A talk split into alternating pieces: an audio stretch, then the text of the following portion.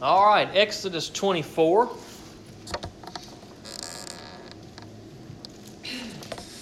We're going to finish up this chapter. And then, after we get through with Exodus 24, we will kind of pick things up as we go through Exodus. These last few chapters, from 25 to 40, for the most part, kind of cover the same thing and, and kind of repeat it.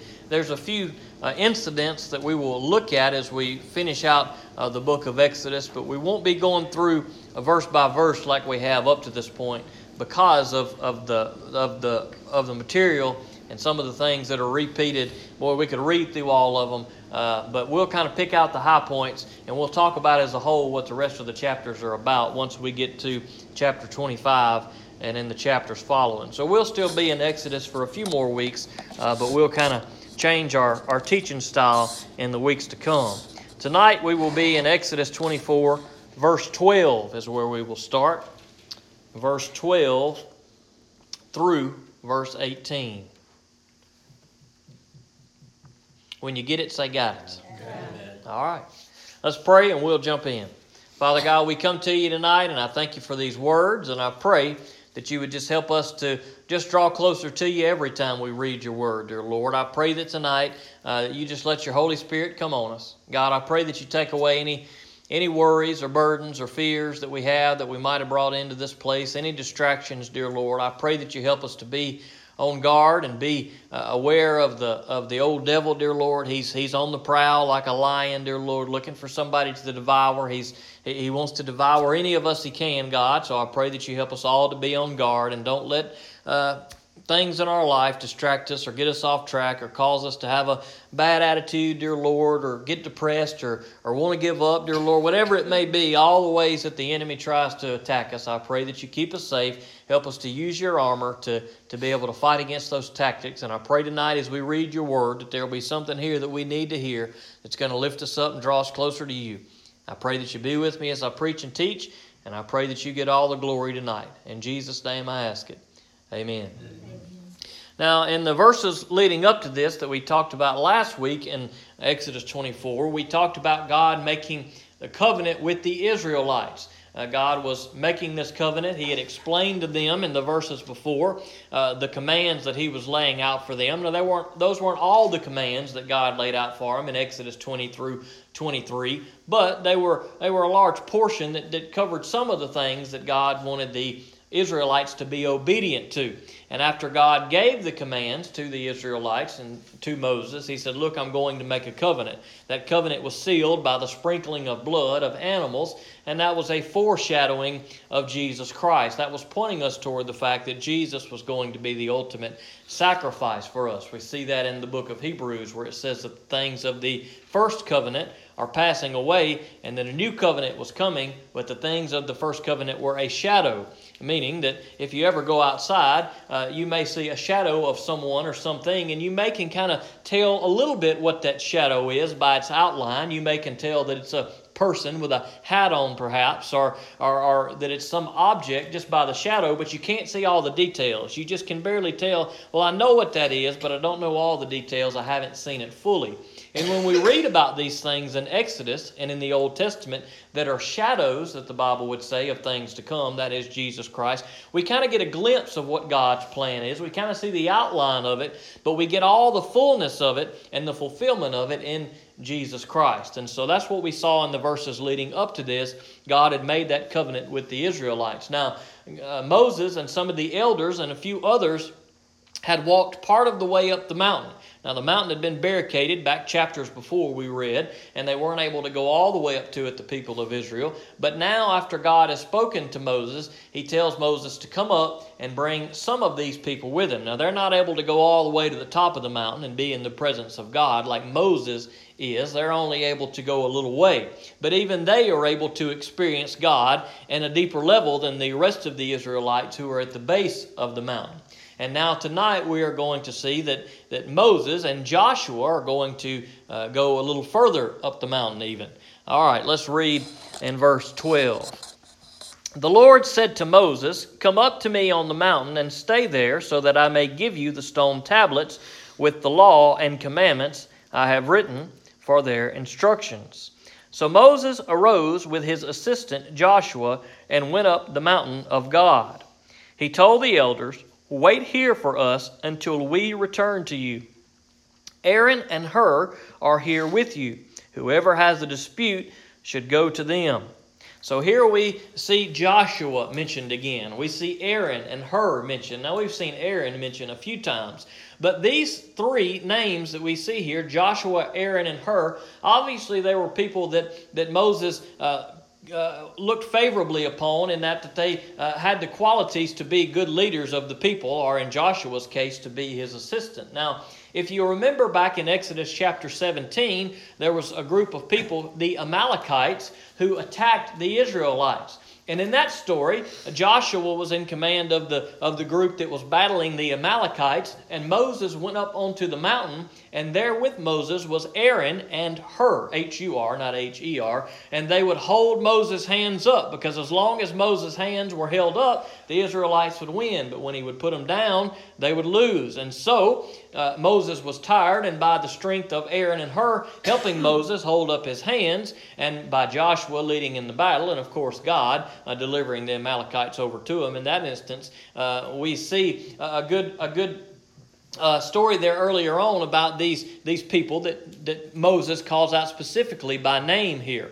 And he says, Look, if there's a problem, then Aaron and Hur are going to be able to take care of it. But Joshua is going to go on up with Moses onto the mountain. Now that's interesting. He says, Now wait here for us until we return.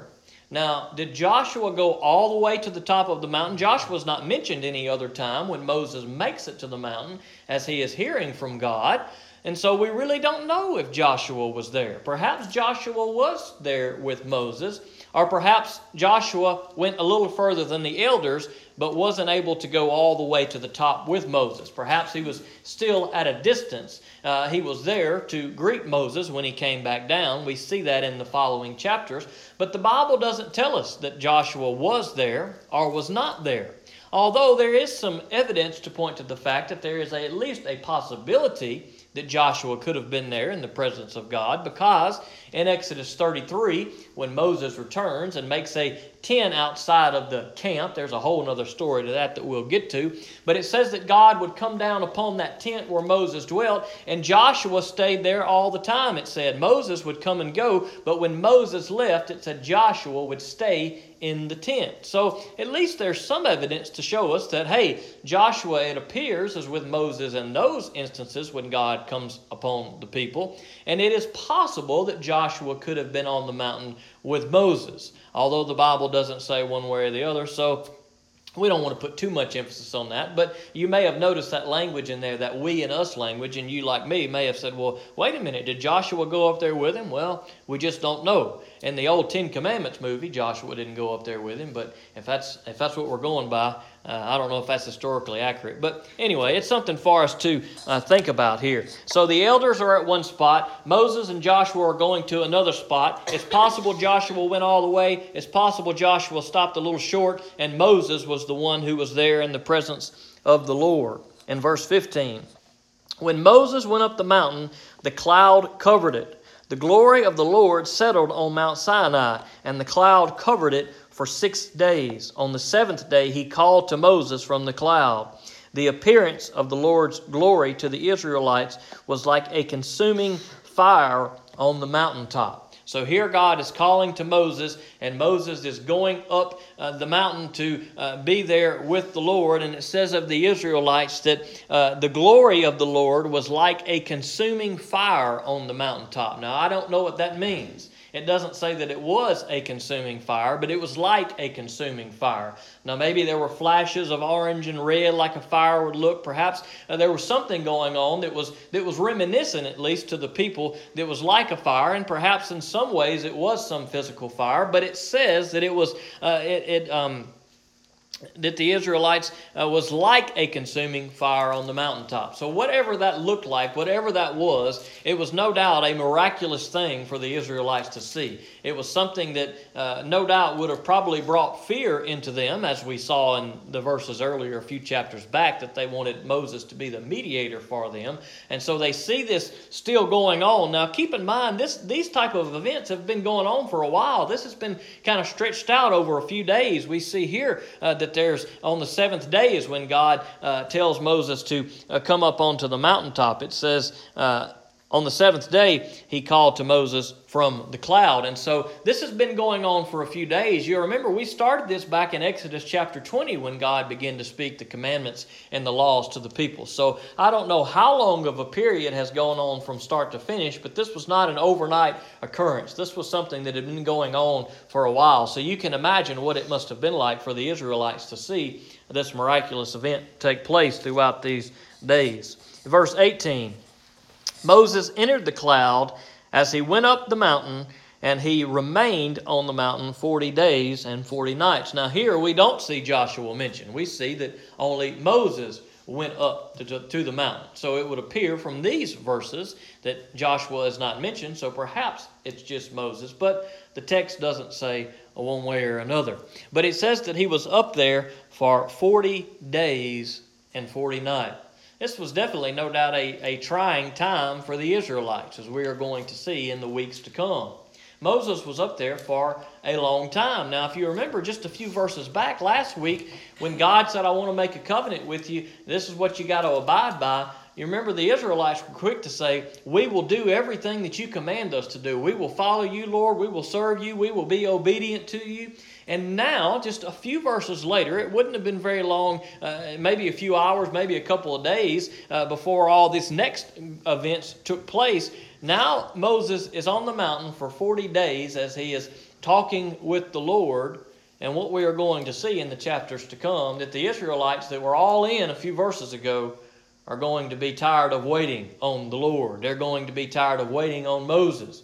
Moses isn't coming back. He brought us out here and he abandoned us. Now, I think there's a few uh, good things that we can see in these verses. One is, I think it's important for us to recognize as we've gone through Exodus the important role that Joshua has played. Moses had called on Joshua back in Exodus chapter 17. Here we see in these verses that Joshua is kind of his right hand man. He's an he's an assistant. He's kind of right there with him. We see that on through the book of Exodus everywhere uh, that Moses goes, and I think that that's a good thing for us to recognize because there are times in our life where we may need an assistant as well. We see ultimately that Moses doesn't get to enter the promised land, but it's Joshua who gets to lead the people into the promised land. Uh, some of you may remember as we talked about that a few months back when we went through the book of Joshua. I think that that's a good reminder, at least to me, and that might be reading a little too much into the text, but I do think that that's a good reminder that we see that Moses had a a, a, helper there with him. Even when Jesus sent out uh, the disciples in the New Testament, he sent them out two by two. And oftentimes it's easier for us, or at least for me, if I'm going out and doing something to have someone with me, in particular, if I'm going to do something for the Lord. It makes me feel better. It makes me feel a little more bold when I know there's a brother or sister in Christ there beside me. And I think that's a good uh, thing for us to pull from this is that Moses had a helper, and that Moses uh, uh was was was there, or he was with Moses throughout all of these events, and eventually God used him to lead the people into the promised land. The other thing we see is that sometimes God takes a little longer than maybe that we would we would want. And God didn't rush into anything here. He was on the mountain with Moses for 40 days. Uh, if you're like me, you want God to act quickly. Why doesn't God do things now? And sometimes God does things and it takes days or it takes weeks or it takes months. And we don't want to be like the Israelites. We don't want to be those who give up on the Lord and say, well, God is taking too long. Because God may be getting everything into place. God was giving uh, Moses instructions of how uh, certain things were to be done. That's what you see in the chapters that follow, what God was telling uh, Moses here. He was instructing Moses on what was to be done, how the people were to do this, and how the people were to do that. And God didn't get in any rush he, he, he, took him 40 days in, in, in, human time. And sometimes God may be working on things in our life. Maybe not giving us a law in the same way that he did the Israelites. Maybe not giving us specific instructions uh, for building a tabernacle in the way that he did the Israelites. But sometimes God is working behind the scenes in our life because we don't see what he's doing. He may be working through other people or other situations to answer the very prayer that we've been praying about, to help us to grow in a certain area that we need to grow, to help us to get through a certain situation that we are trying to get through. And the days may begin to go by, and pretty soon it may be months that go by, and we think that God is not doing anything. We think, like the Israelites thought, well, Moses has abandoned us here. We are hopeless. What are we going to do? Perhaps sometimes we have the same attitude about God. Time goes by and we say, boy, this has taken too long. I thought God loved me. We, we kind of forget about everything God's done for us in the past. We kind of forget that we, we know God is trustworthy. We know God is true. We see it in Scripture. And just like the Israelites, they knew God was trustworthy. They knew He was true. They knew He was all powerful. They had seen miracles that most of us probably will never get to witness. Yet they were very quick to turn away from the Lord because He wasn't acting as quick as they thought He should. And we don't want to be guilty of the same thing. You may be in a time right now where you're waiting. There may be a time right now where God is working behind the scenes to put everything into place. Don't give up on Him and turn to another, uh, another source to, to find joy and to find uh, encouragement because there is no joy and encouragement apart from the Lord. So be patient and wait on the Lord. Joshua was there with Moses throughout the whole thing because we see later on as Moses came down the mountain, there was Joshua, and they heard the people at the bottom of the mountain. And Joshua was patient through all this. As Joshua was waiting on Moses, if he indeed was not there with him, he was patient to wait and he didn't abandon him. And we don't want to be like the Israelites and abandon the Lord. Let us be patient in whatever circumstances we may be in to know that God has our best interest in mind and that it'll all work out for the best if we trust in the Lord. Let's pray. Father God, we come to you tonight and I thank you for these words and I pray that you would help us to uh, be patient. God, there may be something going on. I don't know everybody's life or everybody's struggles or whatever it may be. And maybe maybe everybody's doing good tonight or maybe there are going to be times in the future, dear Lord, that we do bad. But whether we're at a hard time now or we're, we're coming up on a hard time, dear Lord, I pray that you would help us to be patient. I pray that you would help us not to be so quick to forget all the good things you do for us and the many times you've delivered us, dear Lord, and been there for us in the past. Let us be patient, dear Lord, as you do your work. And I pray that you would help us to know that you've got our best interest. And God, not to rush into things and, and mess them up and make a foolish mistake, but to trust you in all we do. And I ask these things in Jesus' name. Amen.